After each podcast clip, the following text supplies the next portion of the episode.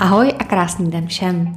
Vítám vás u dalšího dílu podcastu Každý je tím, kým se udělá, ve kterém pravidelně jednou týdně najdete konkrétní a jednoduché typy, jak ovládnout řeč těla a dostat pod kůži nepsaná pravidla obchodní a společenské etikety. Tentokrát to bude o komplimentech. Jsou to sice milé maličkosti, ale většina z nás má s nimi problém. Mně osobně to s komplimenty trvalo také poměrně dlouho a odhalit jejich skvělé kouzlo mi pomohly až Spojené státy. Protože tam vám někdo složí kompliment i ve frontě u pokladny a nemá to vůbec nic společného s tím, že vás chce zbalit. Nebo vám pochválí prezentaci, kterou jste právě dokončil, i když vy sami víte, že to mohlo být o dost lepší. A v čemže je to její skryté kouzlo a síla? Fungují totiž jako výkonní ledoborci. Jsou zcela zadarmo a využijete je jak v soukromí, tak i v obchodě. Pokud si je tedy naučíte správně ovládat, prokáží vám velkou službu. Tak a teď již konkrétně. Začneme s reakcí na komplimenty, tedy tím, jak komplimenty přijímat. Určitě jste se dostali do situace, kdy vám někdo pochválil sako, svetr, nové auto nebo jakýkoliv soukromý či pracovní úspěch. A najednou se z ničeho nic dostavily rozpaky a vy jste předmět pochvaly začali podceňovat, jako ale prosím tě, to sako, svetr, hodinky, mám už 100 let a byly děsně levný, nebo to auto je sice nový, ale bylo za tak výhodnou cenu. Neuvěřila bys, jakou mi dali slevu. Prostě z ničeho nic začnete svůj vlastní úspěch omlouvat a to byste v žádném případě neměli.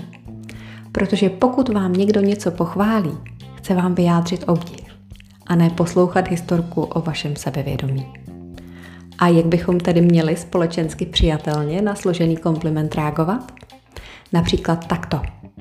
Díky, to je od tebe milý, nebo více formálně. Děkuji, to je od vás milé, nebo děkuji, toho si od vás skutečně vážím.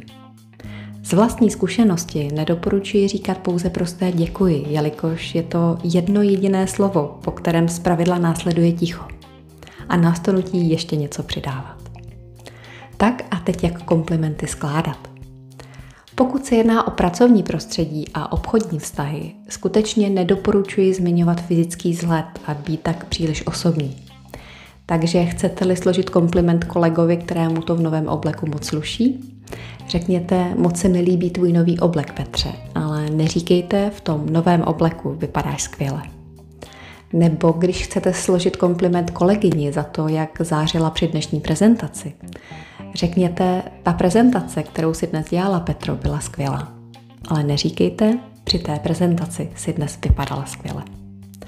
Pokud se jedná čistě o vaše soukromí, popuste úzdu kreativity a skládejte komplimenty, jak je vám libu. Jen dbejte na to, abyste toho, komu kompliment skládáte, nepřivedli do rozpaků před nejblíže stojícím okolím. Správně složené komplimenty vám skutečně pomohou rozbít ledy a zlepšit vztahy. A jsou také vhodným tématem pro společenský small talk, a to jak na osobní, tak i pracovní schůzce.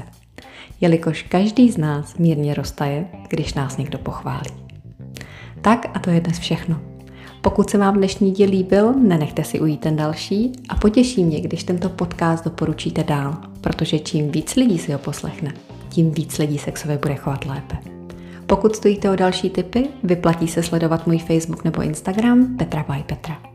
Děkuji za pozornost a já se těším zase za týden na Spotify nebo kdekoliv jinde posloucháte své oblíbené podcasty. Mějte se krásně.